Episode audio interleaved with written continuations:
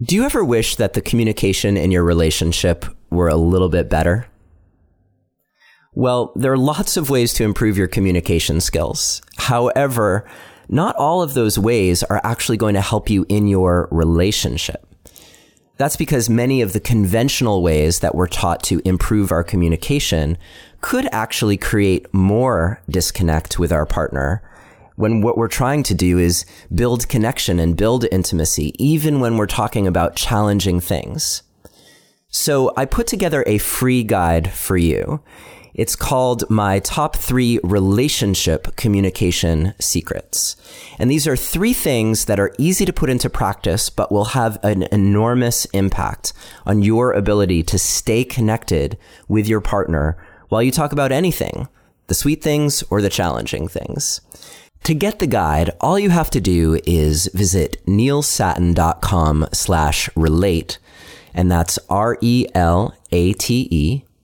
or you can text the word relate to the number 33444 and follow the instructions, and I will send you a link where you can download the free guide. It's three simple things that will have an enormous impact on the communication in your relationship. All right, on with the show. Hello and welcome to another episode of Relationship Alive. This is your host, Neil Sattin. When you're looking at what's going on in your relationship or what's going on within yourself, it can be easy to focus on just the the outside things, the behaviors that you do, the things that your partner does or doesn't do. And and to take things at face value. However, there are these unconscious drives that motivate us. Sometimes those drives are helping us out in our lives, and sometimes those drives are detrimental.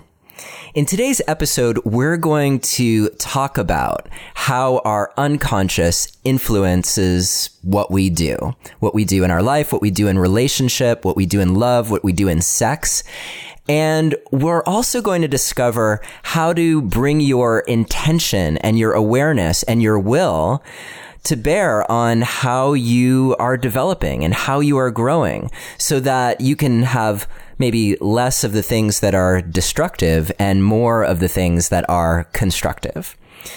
I'm talking about shadow and uh, shadow is a word that gets often thrown around, but we're going to let one of the world's experts on shadow talk to you about how to how to see shadow in a way that actually sheds some light on the topic. His name is Dr. Keith Witt, and he was here on the show back in episode 13, which seems like oh so long ago. It was about a year ago from this conversation. And I'm really excited to have Keith back to talk about how shadow works from his perspective, from the integral perspective. And the, the subtitle of his new book, Shadow Light, is Illuminations at the Edge of Darkness. And I can tell you that the book does a lot to help you feel empowered so that you're not like at the mercy of your unconscious drives, so that instead you can focus your attention on them and actually have them be a force for good. We're going to I'm sure, have a wide ranging and full conversation. And if you are interested in downloading the detailed show guide, you can do that at neilsattin.com slash shadow. Or you can simply text the word passion to the number 33444 and follow the instructions. And I will send you a link where you can download this show guide as well as all of the other Relationship Alive show guides. So that's enough from me. I'm so excited to dive into the topic of shadow with Keith Witt. Thank you so much for joining us today, Keith, on Relationship Alive. It's great to be with you again, Neil. Let's start by how you define shadow. And I, have it's funny, like just in the past week, I've had a couple emails from listeners who have been talking about the influence of shadow or exploring the dark the darker side. And and so I think people have like a lot of different ideas about what we mean when we're talking about shadow. So let's start there and clear that up. And what are we talking about? The way that I define shadow is everything that influences us that we're not consciously aware of. This is different from earlier uh, definitions, from Freud's definition of the libidinous cauldron of drives and, and aggression and sexual stuff, and, and the Jungian idea of um, material that came into awareness and then was repressed. Um, some of it destructive, some of it um, uh, uh, transcendent, uh, where the archetypes reside, and so on. And somewhat different from what the neuroscientists consider the adaptive unconscious. Um, uh, shadow is everything that, that influences us that we're not aware of. And then we have our conscious awareness that, it, that is monitors um, uh, the unconscious material that's, con- that's constantly coming up. Um, our nervous systems are always reacting to internal and external cues. And in that reaction, in a tenth of a second, they, our nervous systems do information processing and they send up stories and emotions and impulses and ideas that our conscious self gets a little bit later, uh, a second to a second and a half later. And then that becomes working memory, which lasts six or 10 seconds. And that's how we navigate ourselves through the day. Wow. So just, uh, you know, one to 10 seconds at a time. One to 10 seconds at a time. In fact, there is a book uh, written called The Present Moment. I can't remember the author right now, who basically said he defined the present moment as as happening in 10 second increments. Uh, and in those 10 second increments, there was a third of a second, a third of a second, a third of a second, a third of a second, a third of a second. Um, though he didn't really talk about the interface between conscious and unconscious. Now, our nervous systems are not are not just taking in inputs; they're taking in inputs and they're determining whether we're safe or we're unsafe.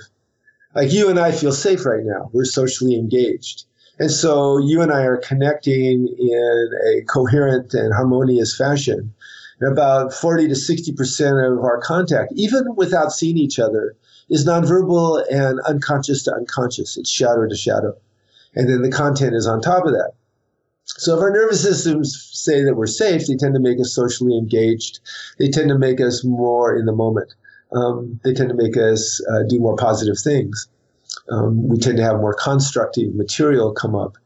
If our nervous systems read in any way that we're unsafe, that we're threatened, um, then we'll have defensive reactions and they'll send up destructive uh, impulses and thoughts and um, emotions to drive us to self-protective actions. And so this, this, this constructive shadow and destructive shadow is always coming up, always coming up. And then our conscious awareness uh, either notices or doesn't notice. And if we notice the conscious uh, positive, the constructive shadow, we can surrender to it. And if we notice the destructive shadow, we can go deeper into it to see where the thread is and where the work needs to happen, and where the yearning is. And when we do this, we actually, there's a feedback loop that goes back into our unconscious, and our unconscious grows. And all change work, all psychotherapy, all spiritual work, basically, when it works, grows the shadow self, grows the unconscious itself. Um, we can learn a new routine in a minute or two. Uh, for instance, we can learn to say, pay attention to our breath. So we can focus on paying attention to breath going in and out of our body. And then we can pay attention with uh, acceptance and caring intent of what sensation we're having as we're paying attention to breath going in and out. And so I'm doing that right now, and I'm encouraging you to do it and everybody else to do it. Okay, we just learned a new routine that uh, fosters awareness of breath and sensation. Um, now, to have that be a reflexive habit of awareness, we probably have to practice that a thousand times. And then when we do, we don't have to pay attention to focus on being aware of breath and sensation. We're just always aware of breath and sensation. And this is what happens when we bring our attention to the interface between conscious and unconscious, between our conscious awareness and our shadow selves. We begin to develop new perceptual organs um, and these expand our awareness, they expand our consciousness, and they grow our shadow. So, so many questions coming up for me already. Um, I think the first maybe is if things are happening in our unconscious, so by definition, we're not conscious of them. Yeah. So how do we bring them into our awareness for the, for starters? Uh-huh. And I mean so many people you can they they'll even say like, "Well, I don't know why I did it." Or or they'll even say, "Well, I just I had this impulse and I couldn't I couldn't not do that thing." Or um so it just seems tricky. How how could someone identify like, oh, that's the interface of my unconscious and conscious processes happening right there in front of me? So to answer your question, um, anytime you ask yourself a question, your unconscious is going to give you an answer. Okay, so say you had that second bowl of ice cream. Okay, you got I feel sick. Why did I do that? Well, when you ask yourself why you did it, an answer will come. And the answer will be whatever the answer is, because I wanted it, because, you know, screw somebody who doesn't want me to have a second bowl of ice cream, something. In other words, that, that the, the, the interface is a fluid, alive interface. All we have to do is invite um, shadow material, and it'll come. All we have to do is examine it, and we go deeper into it. Uh, and in this way, our conscious self can direct all kinds of things. Can can direct the development of our unconscious. It can direct our creativity. Um, it can direct um, uh, um, our our uh, relationships. Um, in that sense, the, our conscious self is the the it's like you're you know you're behind a you're in a wagon right? And you have like 18 horses in front of you which is your unconscious and all your drives. And your conscious self is the person with the reins going okay let me see. Got, got to organize all this stuff and i got to choose a direction. And if i don't they're going to choose it for me. Um, and uh, and if i let one of them dominate then that one's going to choose it and, and I think this this comes from an understanding of where consciousness came from originally. You know, um, first of all, it was just physics that controlled everything until life emerged, and then all of a sudden there was prehension, there was decisions. Amoebas make decisions about where they're going to go. Uh, um, uh, it's not random. Okay, there's a, there's an added level of cognition that, that came with life. And then we go all the way up until we get to mammals, where basically everyone was living in a dream. You know, all the mammals were living in, you know, the unconscious shadow was guiding and still does guide li- guides life. At a particular point, the penny dropped and self awareness came where we could reflect back on this process and feed it back into this process. And what that did is accelerated uh, evolution by orders of magnitude. And then when we came into intersubjectivity with other people through language and so on, once again, it accelerated intersubjectivity by orders of magnitude. Um, evolutionary um, uh, scientists say that when people, for instance, start living in cities, physical evolution, you know, the evolutions of our bodies and our nervous systems, you know, our genetic evolution increased by 10,000% by 100 times. What was that? Well, there was a lot of physical stuff going on. There were new foods and there was new diseases and so on. But also there was so much more intersubjectivity, so much more variety. And out of that came uh, not just evolution of consciousness in those groups, physical evolution arose also. So I'm hearing this shift that's possible for us, which is about shifting from those horses kind of pulling us willy nilly um, to a place where more and more our we're able to consciously evolve.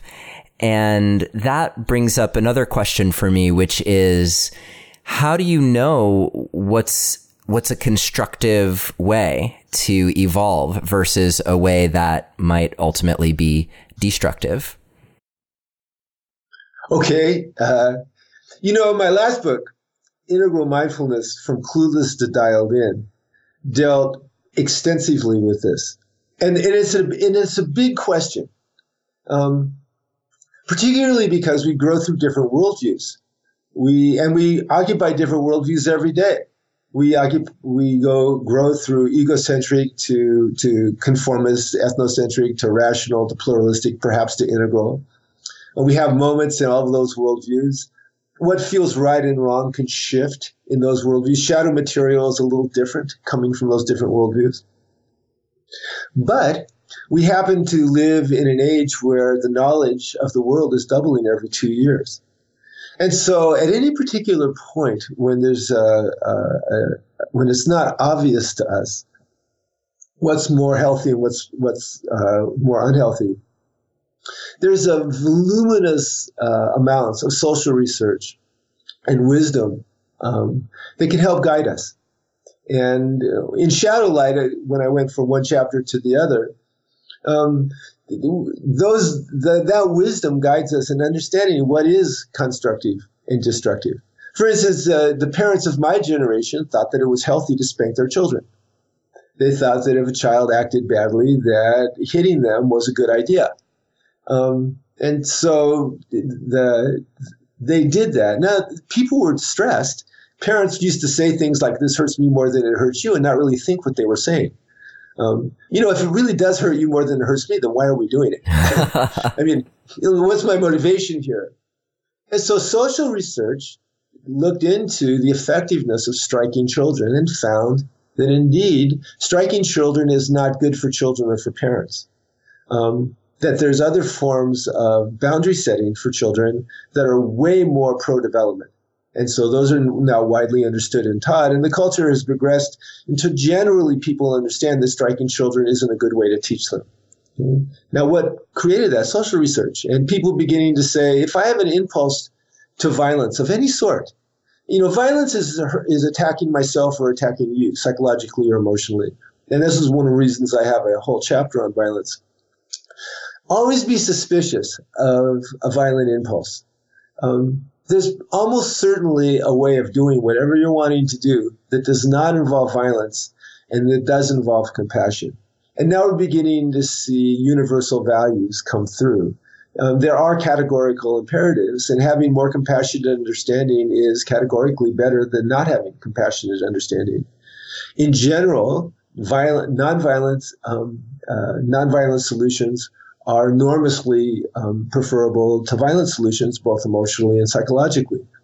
Um, uh, if, if, if I have an impulse to attack myself or to attack you, probably that impulse has not been processed adequately by me. Because whatever I'm trying to accomplish can probably be accomplished better without the attack. Um, and this holds through through every worldview. If I'm being egocentric, um, I can get my egocentric needs met without attacking me or attacking you, or I can do it by attacking me or attacking you. And you know, um, it's healthier to do it without the attack. And this is true for conformist, rational, pluralistic, and integral also.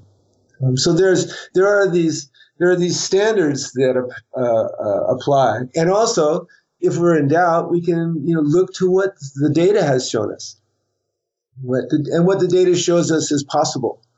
Um, for instance, a lot of spiritual seekers feel inadequate and feel like bad spiritual seekers because they can always imagine themselves more enlightened than they are at that moment. And they're in a dynamic that they absorbed, that they developed in childhood that they're not aware of. of if I'm not as good as I can imagine myself to be, I'm not very good. Mm. Okay? You do not succeed your way out of that dynamic. You have to grow your way out of that dynamic. And the only way you grow your way out of that dynamic is to, to, to examine how come I'm never feeling like I'm doing, doing it well enough and I'm always practicing it. Huh. Let me go deeper into that. And then I have this standard of I'm not, if I'm not as good as I can imagine myself to be. But of course, since I have a human consciousness, I can always imagine myself better than I am. And so I have a, I have a primitive motivational system that needs to change. So let me develop a habit a new habit of cultivating a sense of gratitude for the progress that I've made to this moment. And I'll practice that 10 times a day. And as I practice that, I'll become more satisfied with myself as a seeker, always, always wanting to move forward, but feeling a sense of satisfaction with my, my work rather than a sense of dissatisfaction. And you can apply this to relationship. You can apply this to sex. You can apply this to anything. And this is, I'm using this one because this is a very common one for seekers um, and a necessary one to examine and change um, on the path to unity. Yeah. And since we're talking about relationships here on this podcast, uh, maybe you could step back for a moment and offer, like, what do you see as the big picture for how someone in relationship or even a couple together, if they're able, hopefully, to have these kinds of conversations, what's what's the journey look like for them? of how to marshal their conscious awareness to fostering healthy unconscious growth and leading them toward greater unity, better sex, et cetera, et cetera. What does that look like from a from a high level perspective? And then maybe we'll dive into particular aspects of that. So the global view of this is understanding how we're programmed in, programmed to bond. So we're programmed, of course, to be vigilant, to find others that we're attracted to, to be attracted to them, to be drawn to them, to affiliate with them, to develop attractions, distracting attractions, romantic infatuations, to create love affairs, um, to progress through love affairs into intimate bonding, uh, perhaps six to 18 months, sometimes longer, sometimes shorter. In intimate bonding, we're, we're programmed to seek family, um, in family, we're, we're programmed to nurture children and to protect the family unit. These are all biological imperatives. These are all genetic uh, legacies of our evolutionary past. Um, but let's add consciousness to this. So, so human beings take all the drives and they turn them into art. Uh, we take the the drive to put two sticks together and we turn it into a jet airplane we take the drive to put the blueberry next to the red berry, and we create the Taj Mahal. And we turn the, take the drives and turn them into art. And so our drives to affiliate, we also turn them into the art of intimacy. Well, the art of intimacy means that self aware conscious people can engage in relationships that have endless stages of development. Um, perhaps a hundred, perhaps more. I've, I haven't seen an end to them. And in these stages, if you continue to go into deeper intimacy, it's very demanding, but every level involves a deeper connection, connectedness, expanding eroticism, and more personal growth. Now, how does that happen with couples? Well, first of all, they have to make people have a responsibility in maintaining themselves. If I'm allowing myself to fall to pieces physically or psychologically or professionally or in some fashion, very hard to maintain a relationship. Secondly, um, I need to have a certain kind of commitment to authenticity and transparency and development and receiving influence. You and I were talking about this before the the, the podcast.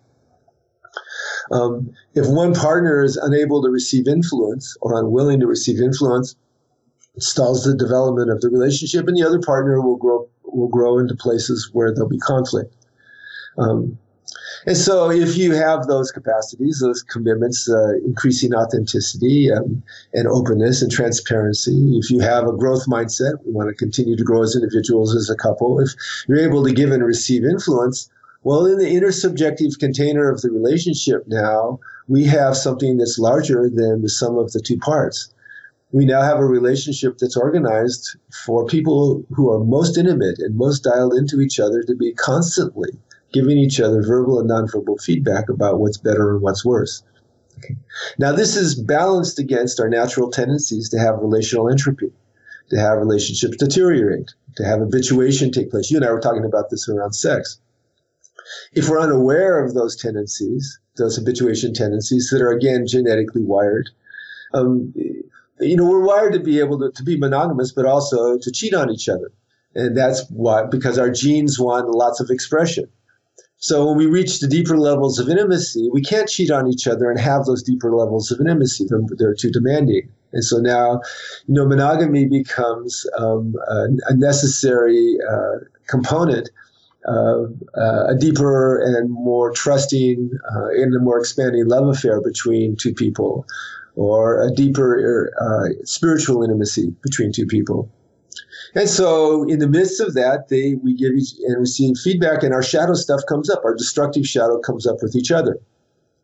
And when my destructive shadow comes up with you, and we're in intersubjective dance, you're going to feel it and feel injured by it, and it'll be reflected back to me in your injury.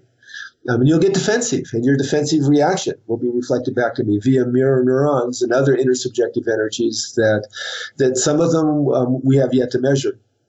Now, what this will create is is an accelerated conflict until one of us becomes aware of the process and does something different. And in the midst of that, that's consciousness intruding and saying, hmm, I, I feel destructive shadow kind of hijacking at this moment, and I don't want to do that. So, what would that look like as an example? Like, somewhat your your typical here's destructive shadow entering the picture. Sure. Uh, a couple um, uh, uh, begins to talk about parenting their 11 year old son. And uh, the wife says, I think we should find him a therapist. Um, the husband says, I don't want my son to be dependent upon a therapist. Um, uh, uh, people uh, people get too dependent. I don't want him to, to have a, a victim identity. And she gets angry she says, "Wait a minute. He, I think he would really benefit. I think it would be good for him. You know, therapy really helps people grow." And he goes, "Well, I don't want him to feel like he's a victim. I want him to be able to to overcome issues." And she goes, "You're not being very understanding, and I don't. I think that you're neglecting our son's emotional needs." And he goes, "How dare you say?" It? See, what we have is an escalating conflict. Right? Mm-hmm. Neither one of these people is receiving influence from each other. And so that escalating conflict will go to wherever this couple goes with escalating conflict. They might be mean to each other. They might withdraw into, into, frosty silence. Um, they might put it aside and wait for time to pass and then connect with each other. All the things that couples try to do to get back to love, because everybody wants to. Um, but if they don't resolve this issue, if they don't make some progress with this, if they don't repair, you know, and repair is we need to feel understood, we need to make a little bit of progress, and then we need to feel warm with each other on the other side. If that doesn't happen, their relationship is degraded by this. And it's degraded by these shadow forces causing this escalating conflict. So, uh, so say this couple is in treatment with me. And so I turn to the guy and I say, So you have a fear that your son will identify as a victim and um, become uh, uh, less powerful or less less independent and autonomous as a result of therapy. He says, "Yeah, I have a fear of that." I go, "Well, if, if he's in therapy that does that, you should fire that therapist because therapy is not designed um, to do that." But I get what you'd like. You'd like your son to work on this particular issue and then have a therapist available as a resource, but not as someone that he necessarily sees regularly. He said, Yeah, that would be fine with me. His wife looked surprised. She said, I thought you didn't like therapy. He said, Well, I didn't like him being dependent on it. And I turned to her and I go, So you have a sense of therapy being something that is a resource that helps you grow and be autonomous. That you have somebody that's in your corner who is who is there to dialyze problems and make you more effective with other people, and you go to more of that the better. And she goes, Yeah, yeah, that's how it works for me. And I go, Well, yeah. And and so for you, it makes you more autonomous to have a regular therapist. And and I turn to the husband and I, and I say, so for you, therapy is something that you use to get through a particular uh, uh, roadblock, for instance. And then when you feel self sufficient, you keep going until there's a problem that requires. He says, yeah. And I go, well, I wonder which one of those two types your son is. And they both get a little bit of a puzzled expression. You know, we don't really know. I go, well, how are we going to find out? And now all of a sudden we're coming, they're being aware of their biases and they're being aware of the, the validity of the other person's position and they're beginning to focus on what they should focus on is what's best for our son, not what's most consistent with our own biases about therapy. And then that material that was in shadow, that they didn't know those biases exist, are now more visible. And the resistance to the other person, which is in shadow, now is more visible. And and then after that, I point out to them how they shifted from that competitive, not receiving influence contingency into that more cooperative, receiving influence. And I'll point out, you know, when you guys start getting mad like that, I'll, I'll, bet you're in this competitive, not receiving influence thing. And if one of you said that, I think we're getting into the competitive, not receiving influence thing. There's a good chance the other one will go, maybe you're right. And then all of a sudden you're cooperative, receiving influence. And couples that are cooperative and receiving influence pretty much do great. Um, and then, of course, if you have a problem, I look at the guy and you can't get through it and you get completely blocked. What do you do? And he goes, see a therapist. so, um, a few interesting questions for me arose out of your description. One was so the this question of receiving influence. Um, what do you do if you're if you say are always trying to give influence and you're like, well, my partner doesn't want to hear what I have to, how I want to influence them around this particular topic or anything. Like my partner's always shutting down. Um, and then the, the, partner might say, yeah, you're always, you're always criticizing me or you're always pressuring me or you're always, you know, it seems like it's a recipe for some sort of like pursuer distancer kind of thing. So so how how does a couple shift into like positively receiving influence versus okay, I'm just going to take the criticism or and change or something like that? The first of all, uh, and and now I'm a practitioner, and so uh, I do my best, as as do you, as do all of us, uh, to write about healthy relationships, to write about uh, how to become more self aware, and so on. But ultimately, people come to me in distress, like this couple you just described. Mm-hmm. Okay? Um, and so there are, are repetitive patterns that are immediately revealed by just that 30 seconds of exchange. For instance, the word always. Uh, and so that's always almost almost always a clue that the person's nervous system feels threatened and has entered a defensive state. Now, defensive state is when our nervous system reads threat and instantiates a state where we have amplified or numbed emotions, distorted perspectives, diminished capacities for empathy and self reflection, and destructive impulses. And if I constellate that state with you when we're in, in, a, in a relationship, particularly if you and I are intimate, your nervous system's going to feel threatened by that, by my negative story about you and my destructive impulse and my and me cutting you off from empathy and me cutting myself off from self-reflection. And you're going to go into a, a defensive state that actually is complementary to mine. These two complementary defensive states naturally accelerate with each other. And this goes back to our hunter-gatherer past. Um, there's a, there's a lot of good evidence that two million years ago human brains expanded specifically because human groups were so successful that they were a lot bigger. Um, human groups naturally max out at about 150. It's called the Dunbar number after Robin Dunbar, who noticed this with humans, which is much larger than almost all primates. Now, in these groups, you had to have social structures. You had to have hierarchies. You, they, they had to be organized. You can't have anarchy. You need to have a social structure. How did people establish and maintain social structure? Well, when they felt safe, they did it collaboratively. They did it through shared intersubjectivity. But when they didn't, they did it through dominance display. People would go back and forth until one person collapsed into essentially being a victim and saying yes, and one person prevailed being an effective bully. And then the rest of the tribe would want to unconsciously align themselves with whoever the dominant person was because that's where the power was and that's where the abuse wasn't. Um, we all have those capacities to go into bully and victim in us. And when we get angry, those those ancient voices, those ancestral voices are activated and we start doing that with each other. Now, if we're unaware, unaware of it, we're going to do it with whatever we have available. Now, we don't do it by hitting each other because we're all socialized, most of us are socialized enough to not do that, but we'll do it with emotional violence. And now, if we can reestablish a hierarchy, one person can win, can dominate, and the other person can lose, can be a victim and just accommodate. But their inner subjectivity has been mauled by that. And it interferes with their intimacy, it interferes with their trust, it interferes with authenticity and transparency, and it limits intimacy. If, if we're not aware of that, we'll naturally do it. If we become aware of it, if I become aware of my tendency to become a bully or a victim, I'll notice it happening and I'll have the emotional correlates of that. You know, being a bully is exciting. You know, you just feel this kind of hot thing of I, I know that I'm right, and I'm gonna I'm gonna show you how wrong you are. I, I had a client, really sophisticated client. He said he said um, uh, you enable Becky. He said you're you you're wanting me to enable her. I go really. So tell me about how I'm encouraging you to enable her. He said sometimes you just have to point your finger and tell somebody that's enough. You can't do that.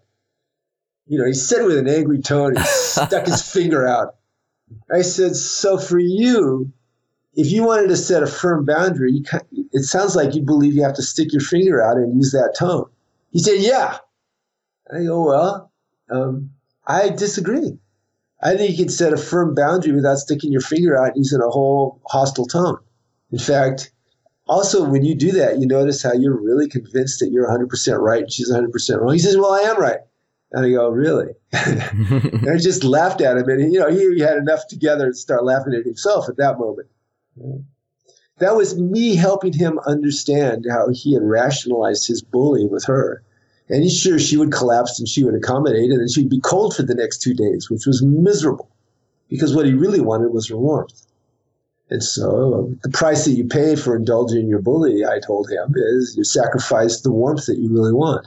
And I told her the price that you pay by shutting up and not telling him look, you know, I, I don't like your tone. I don't like your finger being pointed at me. And I'd like you to use a kinder tone, please.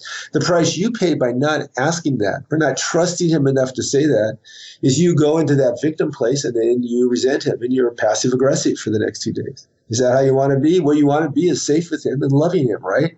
Yeah, that's what I want, she says. And so now I'm getting them to be to observe those shadow forces, and then with their conscious self, to regulate them towards more healthy. And you notice how obvious it is what's more healthy? It's obvious to set a boundary in a compassionate way is better than doing it in a hostile way. It's obvious to say, could you use a kind tone is better than lapsing into sullen silence for 24 hours. Um, most of the time, the healthy option is that obvious. Oh, it's hard for me to ignore the current political state of things when you say something like that, honestly.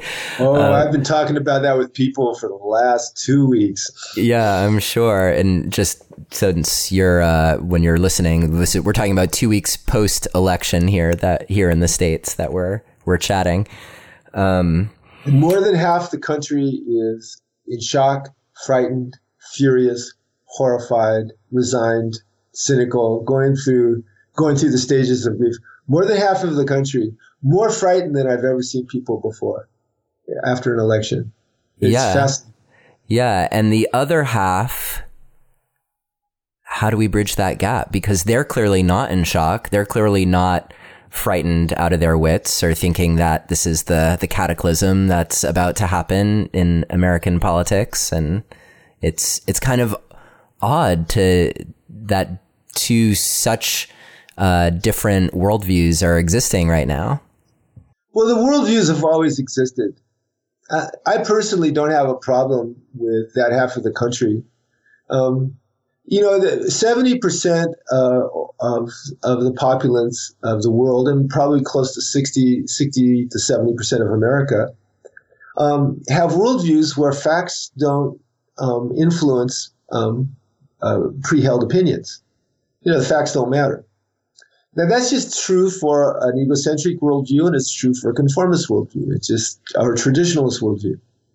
Um, to rational worldviews and pluralistic worldviews, facts, particularly rational worldviews, pluralistic worldviews, facts matter more. Um, they don't matter 100% until you get to, to an integral worldview, but they matter a lot more. And so the consequences of that, if facts don't matter, and if you have a traditionalist worldview where your your pre-held beliefs are more important than other data, you're manipulatable. And this is what's happened in elections forever. You know, there's this there's there's a an alliance the last 30 or 40 years between the traditionalist and between the rationalists who want power and believe that the, the people who are most successful are the people that should be in charge.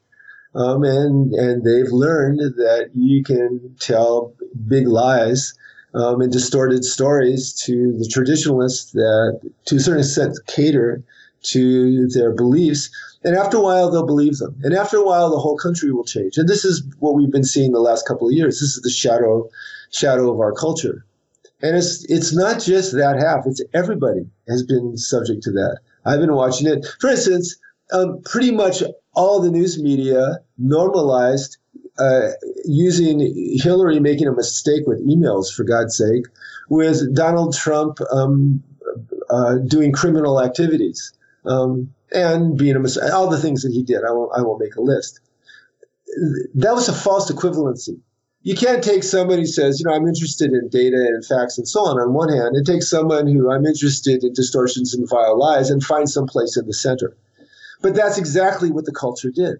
The culture created an equivalency. Now, this is this is a neurobiological uh, tendency that people have. It's, attribution theory, and if you're not aware of it, then you're a manipulatable person. And so that's what happened. And the people that voted for him are the people that are going to suffer the most. And the people that are catastrophizing um, are right. Uh, you know, people will tell me, you know, things are going to be bad, and I go, yeah, they'll be worse than that. You know, we're in for for a, a really bad four years. It's going to be very dangerous, and people will suffer, and people will die who wouldn't have suffered and died. And you know, the only way out of it is is to just take a stand for the evolution of consciousness.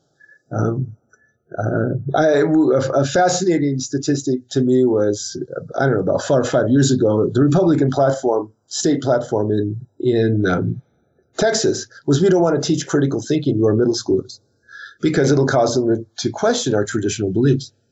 That was on the Republican platform to not teach critical thinking.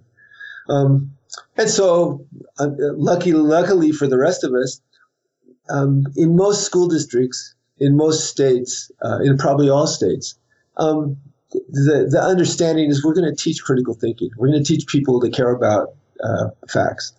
And so the more people that wake up to this, um, uh, the more informed decisions will be made. But in the, in the process, we see shadow happening. And now, with the current administration, th- this is not a self reflective worldview. Uh, Trump doesn't have it, and none of the people that he selected. This is true for Bush also.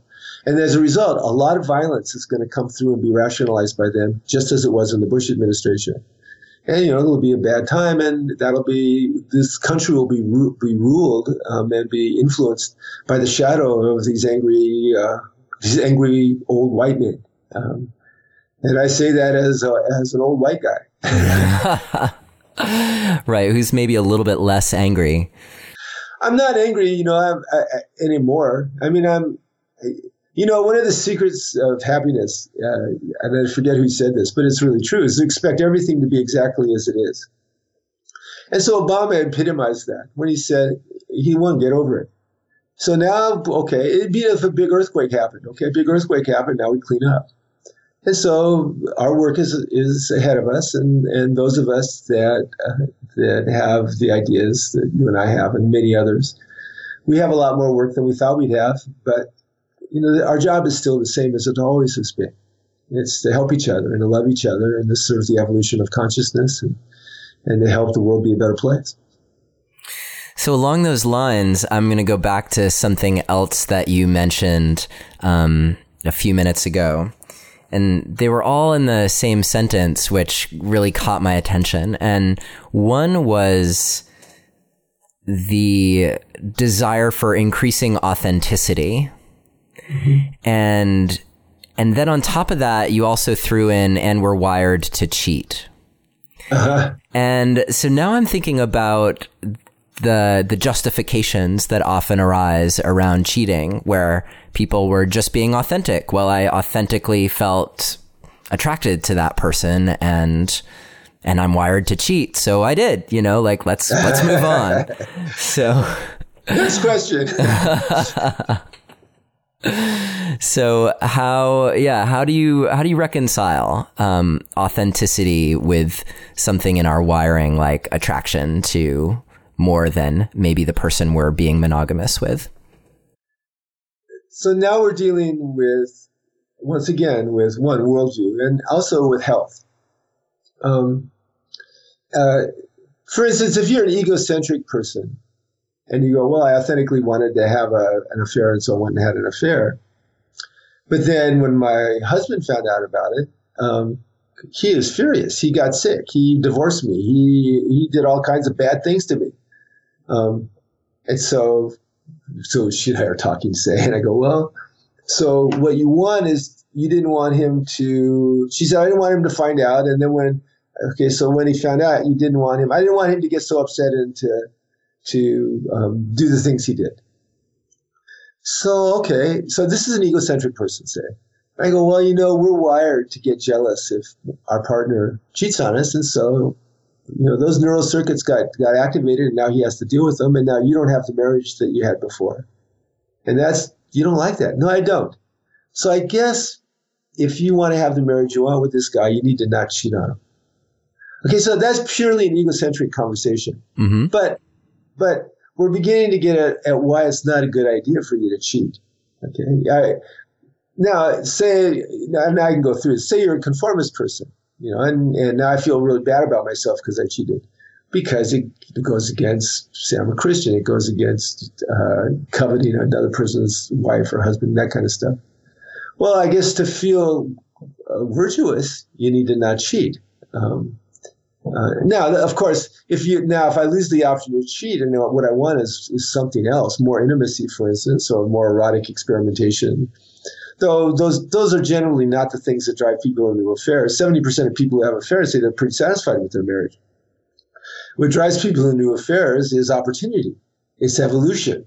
Um, when we have the opportunity and there's a like-minded other who's interested in, and we begin to have a little bit of erotic polarity between my masculine and your feminine, we start talking ourselves into it. And the more we talk ourselves into it, the more other people disappear because that's the nature of sexuality and eroticism, and that's the nature of an affair. So now we're beginning to talk about how I would talk to a rational person uh, or a pluralistic person about this. Um, and so you were interested in, you know, in a way, so you were interested in going out with her and she was hot she was interested in you and you had this opportunity, you went for it. Yeah, yeah, I went for it. I was opportunity. And so your wife disappeared in a way as a psychological being. The, the potential damage to your marriage disappeared, didn't it? Yeah, I guess it did. I guess the potential damage to your children disappeared. Your children kind of disappeared. Yeah, I guess they did. Um, and so as we begin to explore how when you go into the, the affair trance, you basically go into an egocentric state where you make everybody else disappear. I'm talking about the secret affair trance, not the you know the happy affair where a couple single people find each other and just get hot and want to know each other forever. I mean that's great, but this is a secret affair. Um, so people begin to see how they made other people disappear, or they see how their husband made them disappear, or their wife made them disappear. Um, and then we go into, well, so now what kind of relationship do you want? So if you want to have a deeper intimacy with your partner, you can't make them disappear and do stuff that's going to hurt them like that. Um, well, you know, our sex isn't that good. Sometimes people use that rationalization uh, for um, an affair. Well, I guess that you and your partner um, would really benefit by, by having better sex. And as it turns out, we live in an age where there are a bazillion ways of having better sex. There are the get be, be more intimate people that leads to sex if you're wired to having better sex when you're more intimate. There's the be able to be more psychologically separate people, and then we're more a little bit more strange to each other, and then we create episodes, you know, little windows where we can be more erotically charged. Okay, we can do that we have the more the tantric orientation where we, we get away from the arousal and orgasm cycle into maintaining arousal. Human beings are the only species that do that. And indeed, uh, you know, other species come really fast. Every other mammal is a premature ejaculator. Human beings, human beings mostly are not. And the amount of foreplay in the United States went from an average of seven minutes in uh, 1940 to an average of 14 minutes in 2000. So the evolution of consciousness doubled the amount of foreplay in this country over seven, over 60 years. Okay, so so we had this is where people can, with their conscious awareness, begin to, to meet their instinctual drives. And drives are a big deal. You don't deny them. Um, you know, if you're not having any sex with your partner, you know, a couple will come in and, and he went out and had an affair, and you're furious at him you go, okay, so you don't want him to have affairs. So are you willing to create a, a sexual relationship with him? Now, say her answer is no. Then, you know, you bring him in and you go, okay, so she wants to have a companion at marriage. She doesn't want to have sex, but she wants to stay married. And are you willing to do that? And he goes, yes or no. Um, and sometimes people do say yes. Uh, most often they say no, particularly if they're under uh, 60. Um, and then that leads to a conflict that is a necessary conflict. And out of that comes decisions that they make. And, you know, the intimate relationship, the marriage relationship is the most demanding and conditional love there is, and it has ever been, really. And if you want to have a good one, you have to make sacrifices, and those sacrifices are you have to do what it takes to have to be moving towards helping your partner be fulfilled and having your, and your partner allowing your partner to help you feel fulfilled emotionally, spiritually, erotically, relationally, and parentally. Yeah. And if you're not, go on. And if you're not willing to do that, you're to have problems. Yeah. I love the quote that you chose at the beginning of the chapter nine on marital shadow in Shadowlight. And I'm just to read it, um, briefly. It's, it's short enough. Um, this is from W.H. Auden. Like everything which is not the involuntary result of fleeting emotion, but the creation of time and will, any marriage, happy or unhappy, is infinitely more interesting than any romance, however passionate. And what I love about that is how it, of course, reveals that there's, there's will, there's effort, there are these conscious acts of creation and choice that are so important to having an infinitely more interesting long-term relationship. If you're, if you're not willing to exercise that, then perhaps fleeting, passionate romance is only go- is going to be the thing that that seems like it shines brightly in your life. Um, and I'm curious because you talk about in the in the book the uh, the hero's journey and the heroine's journey and how important that is for our development as individuals. And I'm curious about what happens when you bring that the hero and the heroine's journey, um, whether it's a hero and a heroine coming together or two heroes or two heroines, what happens when you bring those journeys together into a long-term monogamous relationship? How can, is there a way that people can use that archetypal, um, metaphor to help understand where they are and maybe what they most need in that moment in their relationship? Absolutely. First of all, we're always uh, influenced by our archetypal forces, whether we know it or not. Uh, the stories of our lives, our autobiographical narratives, are what drive our lives, and we're the heroes in those in our autobiographical narratives, and also the villains sometimes. And there are images and forms that light us up and that shut us down and they're different for different people. And these are the archetypes that attract us and repel us.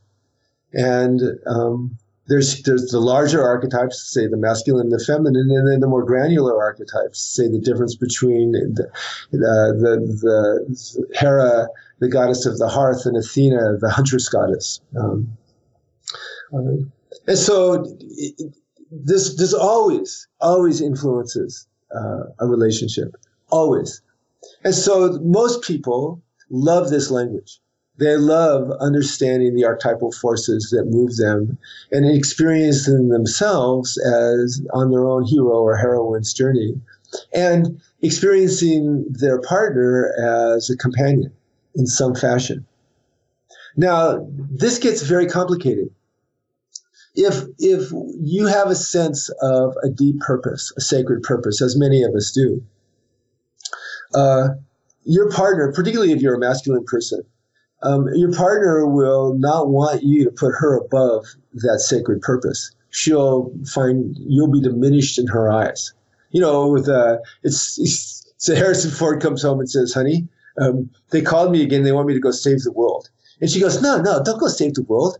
You, uh, know, stay with, we, we got an eight year old and a five year old and a three year old and we got to pay the rent and everything. So don't get, let's fucking somebody else go save the world. You stay home. And, and, and he goes, no, I got to go save. No, I want you to stay home. I don't want you to go save the world. He goes, okay, I'll stay home. I'll tell him to find somebody else and I won't save the world. Ah, she says, initially, I'm so relieved. But then, you know, the next week she goes, geez, he could have gone and saved the world. Instead, he's out changing, you know, mowing the lawn he got diminished in her eyes. you know, he, you know, even though she was pissed about it, he needed to, it was his mission. He had to go save the world. So you have to be true to, to whatever is sacred to you, and your partner needs to respect that. In my uh, my relationship course, Loving Com- Completely, I organized it around five uh, questions called the five stars. And the fifth one, uh, briefly, they are the questions are: Is there erotic polarity between me and this person? Um, does this person take care of their psychological and physical health? If I was in relationship and in conflict with this person, would they be able and willing to get back to love? Would this person show up as a parent or a family member? And the fifth one: Does this person have something that's uh, sacred to them, larger to them than themselves, and are they respectful and even admiring of the stuff that's sacred to me? Um, I've found that these five dimensions are crucial to intimacy, and and I think that people who strive to be those five stars and choose people um, to that they feel is yes or probably on those dimensions tend to do better, and it's a good way of organizing yourself in a relationship. So the epic journey archetype is an ideal way of doing that, and and people will instinctively understand what the call is. I was called. Uh, to do something. And you're called in all kinds of different ways. Uh, Bill O'Hanlon says uh, you can be you can be pissed, dissed, blister blessed. You can be called because you're just so fucking pissed off about something. You go do something, like the people who are going to go now work for Democrats. You can be you can be um, dissed. Someone can say, "Oh, you, you'll never, you know, you'll never make it in higher education." Uh, this happened to a woman.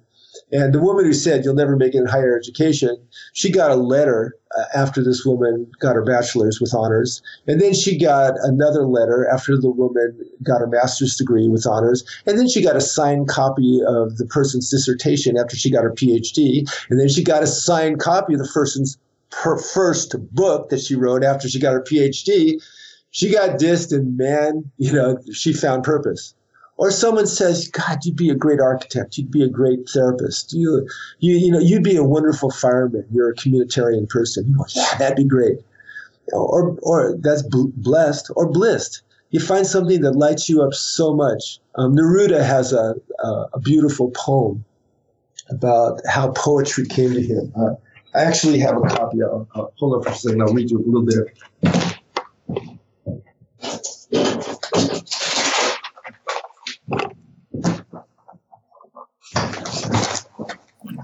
See, none of this is planned. We are we're spontaneously grabbing poetry books off the shelves. Yes, we are. this is Pablo, live. uh, yeah, Pablo Neruda, um, and he was he was he was blissed, and it was at that age poetry arrived in search of me. I don't know. I don't know where. I don't know where it came from, from winter or a river. I don't know how or when. No, they were not voices. They were not words nor silence, but from a street I was summoned, from the branches of night, abruptly from the others, among violent fires, of, or returning alone. There I was without a face, and it touched me. And I, infinitesimal being, drunk with the great starry void, likeness, image of mystery, felt myself a pure part of the abyss. I wheeled with the stars. My heart broke loose on the wind. That's when you're blissed. You follow that and it leads you on your epic journey. And if you have a partner, a part that is that is deepening intimacy, intimacy with you, you'll feel that partner joining you and supporting you on that quest. Your partner will be a source of magical aid for you, will become one of your allies. And you want to be a source of magical aid and an ally for your partner too on, on his or her epic journey. And so this language helps people, and this, these conceptions help people understand themselves. You know, Ken Ken Wilber and I had were talking about my book. We argued a little bit about this part of it, about archetypes, um, because you know there's been an awful lot of damage done because of um, mythic structures in the world. But you know, um, if someone is purely an expression of themselves, they become a mythic expression. And if you took eight fully realized human beings, they would have eight completely different forms because all that full realization is coming through a human vehicle and a human vessel, and we're all different. And when it comes out, it comes out as a personal archetype. And these archetypes inform us and they help us, as we're true to them, they help make us more coherent. And as we're aware of them, we can summon them from our unconscious and support them. And it's not just the positive ones, it's the negative ones you know, the dark ones, you know, Kali, the killer goddess, um, the bully, um, the, the, the damaging person. Um, you know, one thing that martial arts uh, led me unexpectedly to was understanding why I always hated violence. Um, martial arts, contrary to popular belief, does not make you a more violent person or more prone to violence. Martial artists are less prone to violence and understand violence, take violence more seriously. Um, my children, I'm a martial artist. My children are raised, my daughter and my son, and they never hit each other ever. Not because I told them not to. It's because that was trivializing something that was huge and important and necessary and dangerous. And both of them learned, you know, how to do damage to other people because, to protect themselves. And both of them always took it seriously and never, ever struck another person in, in anger um, uh, because it was violence was too big a deal. You only do it in service of compassion once in a million times, and you do it at great risk to yourself emotionally and physically, and to great risk to other people too. Okay, there's archetypes for this that arise. Um, you know, the the saints, uh, um, um, the, the Krishna uh, uh, and Arjuna in the Bhagavad Gita, uh, the dialectics that arise out of this. Yeah, what? And these are Go on. What process do you suggest for people who I, am I'm, I'm intrigued by this idea of summoning the archetypes, and I can imagine how I would do it, but I'm curious, like how what's a good strategic way for someone to identify, like, all right, this I'm going to call upon this particular archetype. How do you diagnose the need, and then how do you go about the summoning part? Um, well, first of all, don't have to diagnose the need we all need to do it. it's a human need. Every I guess human- more like how would I know which archetype was the one I'd want to call upon? Yes. So, uh, um, what I do with people, here's what I did with the, the last time I had this conversation. So I asked this guy, he's a very, very heady guy. Um, and he was just overcome with rage at uh, an Ivy League school that had fucked him over. So I said, well, tell me, uh, tell me your favorite movies, your two favorite movies. Yeah, I asked him about any archetypes he was interested in. He was indifferent. He said, well, Tin Cup and the Fellowship and the, and the Ring trilogy. I said, so who are the heroes? He said, well, Kevin Costner was the hero in Tin Cup. And um, Frodo, of course, there were many heroes, but, you know, Frodo was the guy. I said, all right. So what characterized them? And so the guy in Tin Cup was somebody who had lost his connection with the other world. He was desperate to find his his game He had lost it and tried all kinds of bullshit ways of doing it and finally went deep into his heart and deep into an intimate relationship and he was transformed. He found he found his game and, and as a result found himself. Okay, that was an archetype that appealed to him and we began to work with that. And of course, in the Ring trilogy, there's a classic scene in the first book, The Fellowship of the Ring, where they're all sitting around and arguing about the ring because it's driving everybody crazy about who's going to take it to Mount Doom. And Frodo stands up and said, um, I'll take it, though I do not know the way. Um, that he stepped up and decided to do what frightened him the most because it served the highest good. And this lit this guy up just like it lights me up when I remember it. And so these archetypal forms then became standards that I can refer to. So are you are you following the way the way that Frodo would? Um, are you going deep into your heart the way the guy Tin, Kevin Costner did in Tin Cup? And if you're not, you're not being true to your own archetypal forms. And when we're not true to our own archetypal forms, when we're not true to whatever our position is on our epic journey, we suffer and our relationships suffer. Mm, so, and then once you've identified that, um, and maybe that identification is enough. And I'm wondering also if you have a suggestion around really embodying the, um, so it's not just like an intellectual, like, oh yeah, that calls to me and that lights me up. But now how do I translate that into how I move in the world?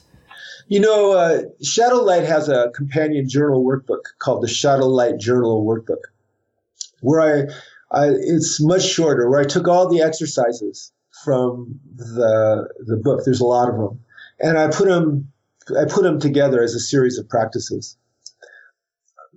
When you identify whatever the archetype is for you, and for for men, quite often it's the warrior the warrior moving into man of wisdom. Um, that's a, that's a more of a universal theme that that transcends other themes for the masculine. Um, then you go into that part, you find that part of yourself. Okay, so you find out that, so what does your inner warrior say about this? My inner warrior says, I want to do this, but, but I'm scared.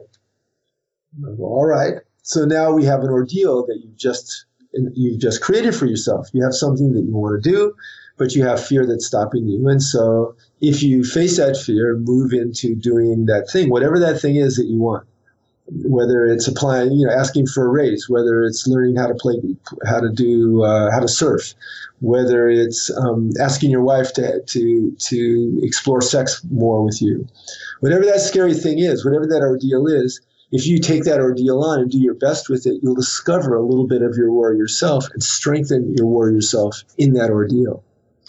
And that leads you a little bit deeper. And I'll have people have conversations with their warrior self or their man of wisdom self, or uh, the other archetypes that can arise. Uh, I'll have them, they'll find them in dreams. Some of my archetypal figures appeared for me in dreams. Um, in the last chapter of my book, there's a meditation that basically goes through uh, gross, subtle, causal, and non dual states in nine chakras. Well, each one of those states involves figures that can arise from different people. I, I, I like that practice. It helps me in my work and my spiritual practice. And each one of those has has corollaries in the various mythologies of the world um, that might light somebody up. Um, you know, uh, the, the, archetype of Krishna lights me up. I don't know why; it just does more than others. And so um, I've surrendered to that. Uh, just as in, in, another chakra, the, the heart chakra, the big mind, uh, big, big heart, you know, divine love uh, appears in, in uh, non-dual uh, uh, fourth shot, fourth heart chakra, and you know, there's forms that embody big heart um, to me, and so in my clients, there's forms that embody big heart to them. And, and so I encourage them to develop relationships with those interior relationships. Now, these, these forms always were there in shadow. They are always part of information uh, processing.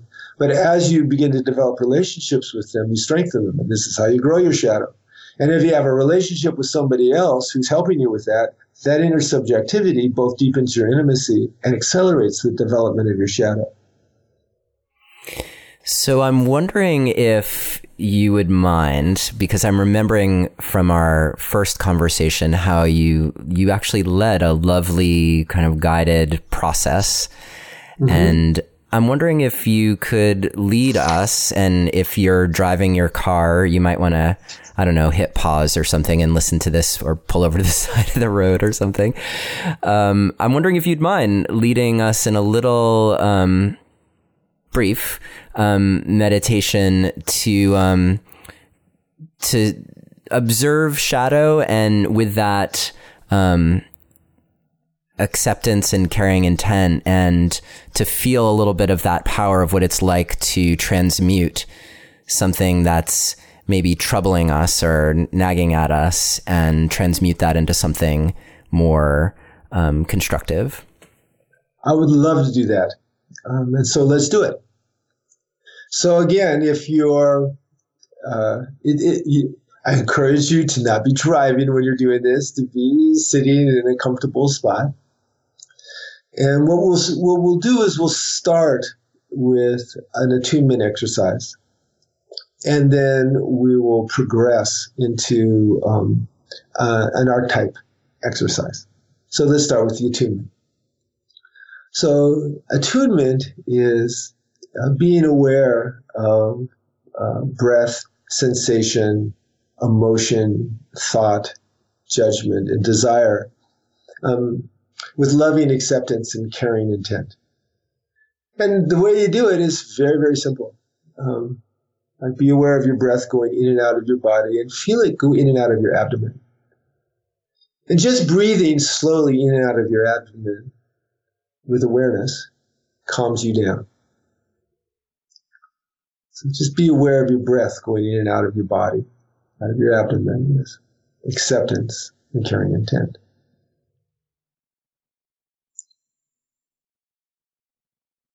And as you're aware of breath, be aware of sensation in your body. What are you feeling? How do your feet feel on the floor your butt in the seat? How are you feeling in your legs and your genitals, your abdomen and your solar plexus and your chest and your neck and your arms, your face and your head? What sensations do you have? Be aware of your sensations with acceptance and caring intent. And now, as you're aware of breath and sensation, be aware of what emotion you're feeling. Are you curious? Are you happy? Sad? Interested? Um, distressed? Anxious? Just feel how emotion flickers in and out of your body. Sensation and emotion joined. The sensation given a name is emotion.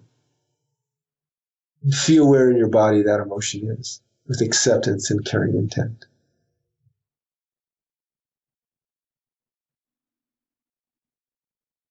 And now be aware of your thoughts. Feel how your thoughts flicker in and out of awareness. How they come and they go. Be aware of your thoughts with acceptance and caring intent. And as you're aware of sensation, emotion, thought, and breath with acceptance and caring intent, be aware of your judgments right now, both positive and negative, about me, about yourself, about people around you. Be aware of your judgments with acceptance and carrying it, both your positive ones, well, I'm a good person, or your negative ones. I'm a jerk. I'm, I'm, I'm doing well, I'm doing badly. Just be aware of your judgments with acceptance and carrying intent. And as you're aware of breath, sensation, emotion, thought, and judgment with acceptance and caring intent, be aware of desire. What do you want right now? Right? Something to drink, stand up, sit down, go to the bathroom. Um, what do you want? Take a note. Um, what do you want? Be aware of your desire with acceptance and caring intent. And as you're aware of all this, think of someone you love somewhere,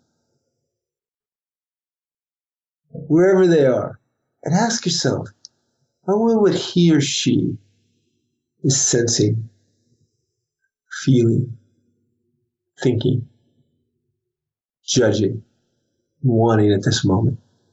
And be aware of it with acceptance and caring intent. Be aware of them, curious about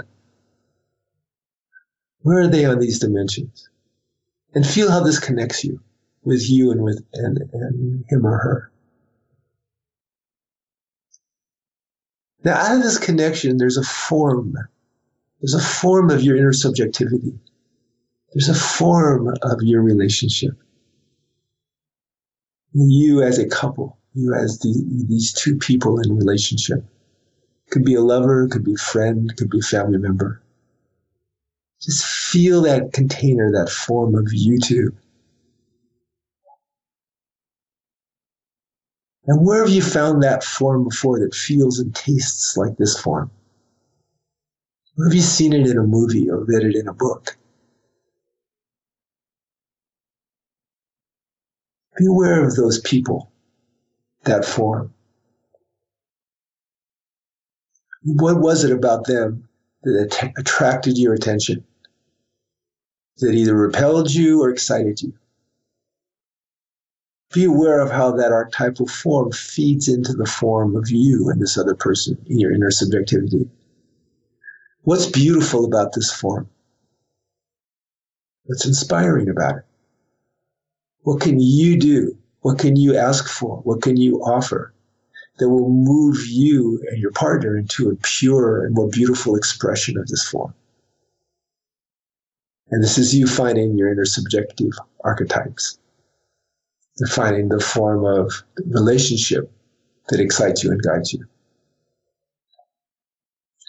And let's just sit with the tuning to ourselves, attuning to this other person, and attuning to this form that we create and where we found it before, where we found it symbolized in some other archetypal form for just a moment. Is there anything that you're observing now that you just didn't observe before? Anything that you knowing now that you didn't know before? Well, this is you encountering shadow. This is you going deeper into your adaptive unconscious. This is you going deeper into your shadow self. This is illumination at the edge of darkness.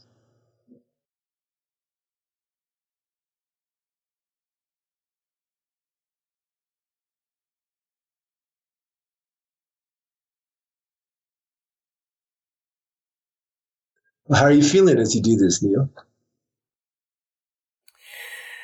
I'm feeling really centered, uh, really connected to my partner, Chloe, who's just in the other room, but um, it's uh, and and I'm seeing images of our connection that they're just really clear and magical and and help help me connect with what's um, what's special and fantastic about about that connection.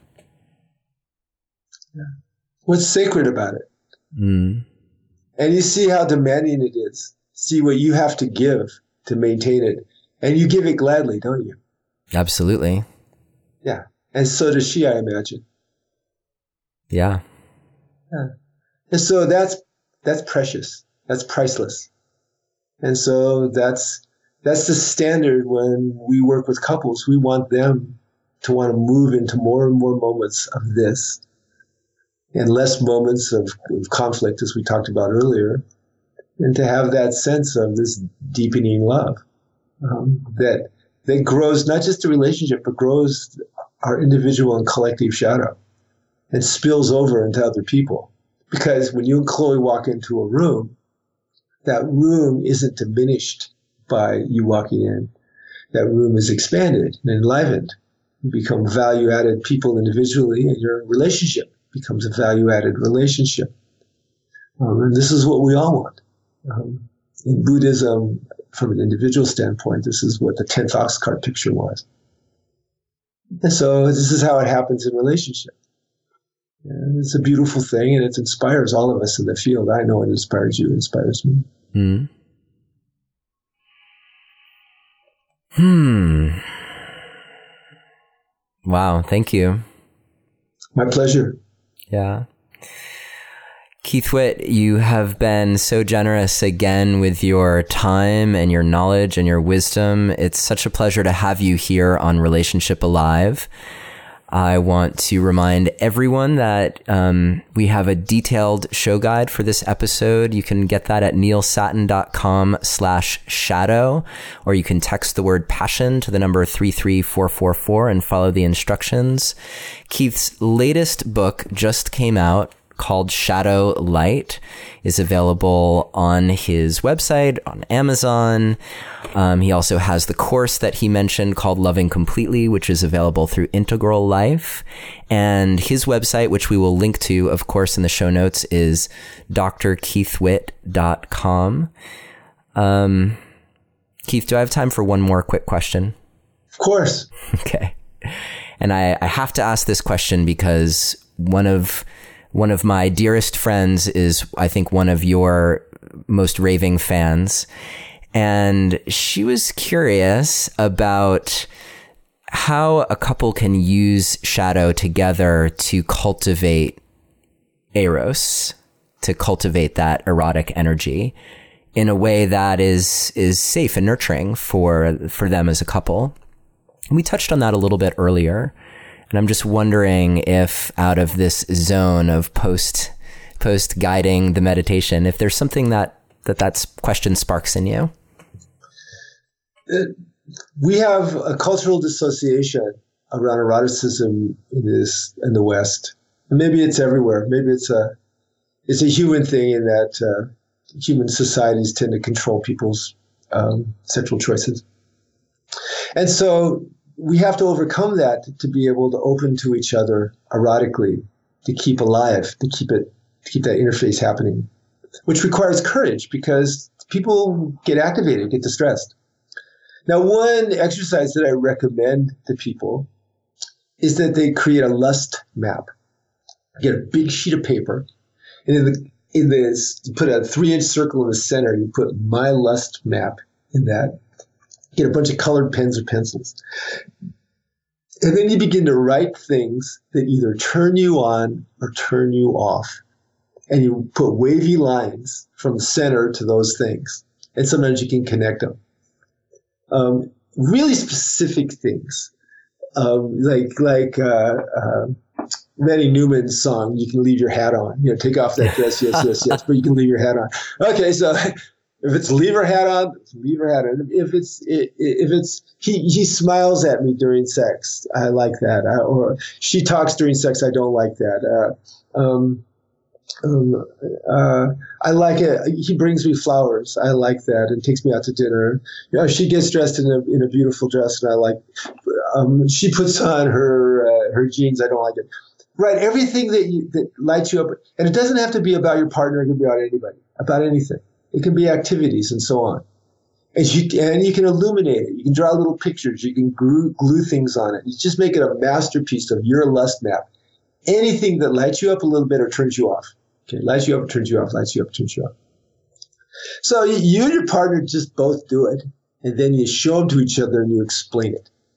And then, you know, as you do that, you just see how connected you stay. And if you have a big fight you can't get out of, go find a therapist who knows what he's doing and talk about it, you know, with him or her. But uh, uh, otherwise, just and then as you do that, you go, well, so is there any any room for for me to help you have a better time, or for you to help me have a better time during lovemaking out of all this stuff that we just did. And there will be stuff. There will be something. Just talking about it tends to have powerful effects. Sometimes it turns people on. Sometimes it pisses them off. If you get turned on, great. Go have sex and have fun. if it pisses, if it pisses you off, what pisses me off about it? Why does it piss me off that you have fantasies about being with two women at once? You know, because you're monogamous. So what if you have fantasies? Uh, does that mean you want to be with two women at once? And you know, then you begin to get into the whole area. Fantasy is not reality. Most people do not want to act out their fantasies, really, and most people who try to uh, get disappointed. uh, the, the, the, there's a there's an interface between fantasy and reality, but it's not uh, linear. and so you do this exercise with your partner and where's there room for us to have some more fun and to feel more fulfilled? And I have a personal standard. You know, the standard is if some random researcher dropped out of the sky and ask you like 20 times in the next month, do you feel fulfilled in your love affair with your partner? And does your partner feel fulfilled with you? About 80% of the time, if you say yes to both questions, you're probably in pretty great shape as a lover with your partner. And if it's less than 80% of the time, you'd say, yeah, I feel fulfilled mostly and my partner feels fulfilled mostly. Then talk about it with your partner and say, how can we move towards that mark? How can we feel more fulfilled with each other? And let's do it. Um, uh, and it's a good idea. Uh, and the older you get, the more important it gets. And the longer you've been together, the more important it gets. And, and the harder it is, the more important it gets. Right. And, and I it brings me back to what we were talking about earlier that it it takes that that awareness and that intention and and that it is totally something that you can cultivate and you have to be aware that you're going to have to cultivate it most likely. There are things you can do to cultivate it and some people just do them naturally, but most people they're going to have to put some attention on them in order to make that happen. Yeah, the worst answer to a partner if they say I'd like you to change something is to say that's just the way I am. Okay. Mm. Never say that. Hit. This is a, this is a hint to everybody out there in relationship, which is almost everybody. Never, even if you think it, don't say that. Okay. That's don't say it. Remember this moment and don't say it. say, okay, I'll work on it. Yeah, I can I can work on that. I can get better at that. Anything other than that's just the way that I am. And now, and all the you notice as I say this, what we're looking at is discovering aspects of ourselves and aspects of our partner that we didn't know before. We're, we're looking for stuff that was once unconscious but now is conscious. And sometimes it's stuff that we have that's repressed, which was the classic definition of shadow. Sometimes it's stuff that was never repressed. It's just something that we never ever looked at. But that's also shadow because it was something that was unknown. And then when we send our attention to it, it becomes known. And at that interface, if we go to that interface between known and unknown, and we go with curiosity and acceptance, um, not with judgment, curiosity, critical judgment, curiosity and acceptance, and also discernment about what's healthy and unhealthy, staying at that interface in me about constructive and destructive shadow with me and with my partner what's what seems constructive and destructive with her and staying at that interface with acceptance and caring intent wanting to reach for for healthiness that accelerates the development of both of our shadow selves and it accelerates our relationship. And it's not as easy as it sounds I have a whole section of that in the book about everybody says er, describes things as so fucking easy. Well, it's not. None of this is easy. and so it's my job to make everything sound easy, but it's not it's hard. It requires effort and courage. But you know, when you put effort and courage out, you discover yourself having courage. And, and focused intent and action in service of principle and driven by resolve is a human superpower. And if, if, if I have focused intent um, um, and action in service of the principle of loving my partner better, and I'm resolved to do that, I'm going to create better love with my partner. And if we both do it, we're going to create better love, and we're going to keep discovering more and more about ourselves and the world. And again, that's illumination at the edge of darkness.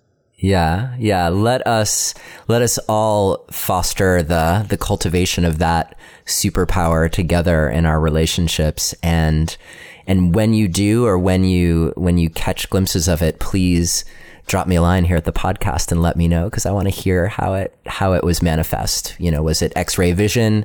Was it a hot, passionate night? I want to know. So, uh, Keith, thank you so much for being here with us today, and um, it's always such a such a treat. And I think uh, I think we've got a bunch of we're gonna have to make some relationship alive superhero capes that we send out to lucky listeners. Good idea. Wonderful idea, yes, with the burning heart on there. Thank you so much for joining us today, Keith. My pleasure.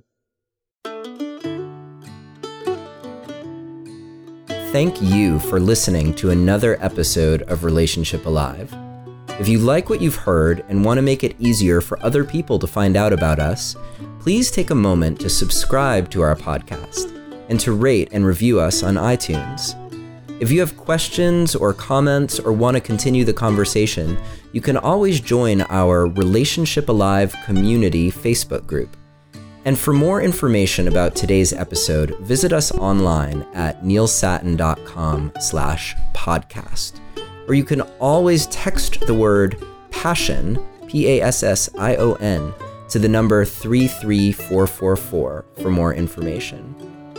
Finally, do you have a burning question that you're hoping we can have answered here on Relationship Alive, either for a future or past guest? Let me know and I'll see what I can do. Take care and see you next time.